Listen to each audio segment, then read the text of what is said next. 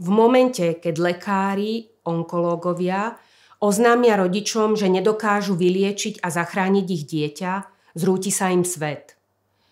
Zo skúsenosti viem, že rodičia vtedy nemajú kapacitu počúvať, ak im lekári ponúkajú paliatívnu starostlivosť.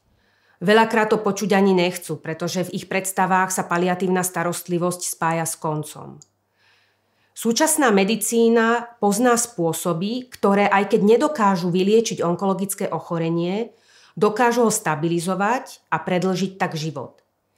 Napriek pokračujúcej onkologickej liečbe však môže dieťa trpieť, pretože postupne sa rozvíjajú príznaky, ktoré mu zhoršujú kvalitu života. Napríklad bolesť, krče, dýchavičnosť.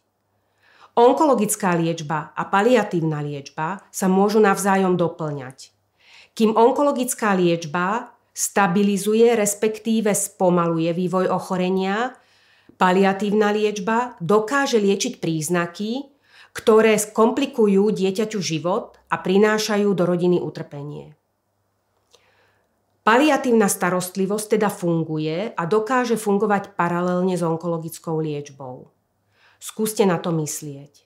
Skúste neodmietať ponúkanú paliatívnu starostlivosť a neodkladajte rozhodnutie.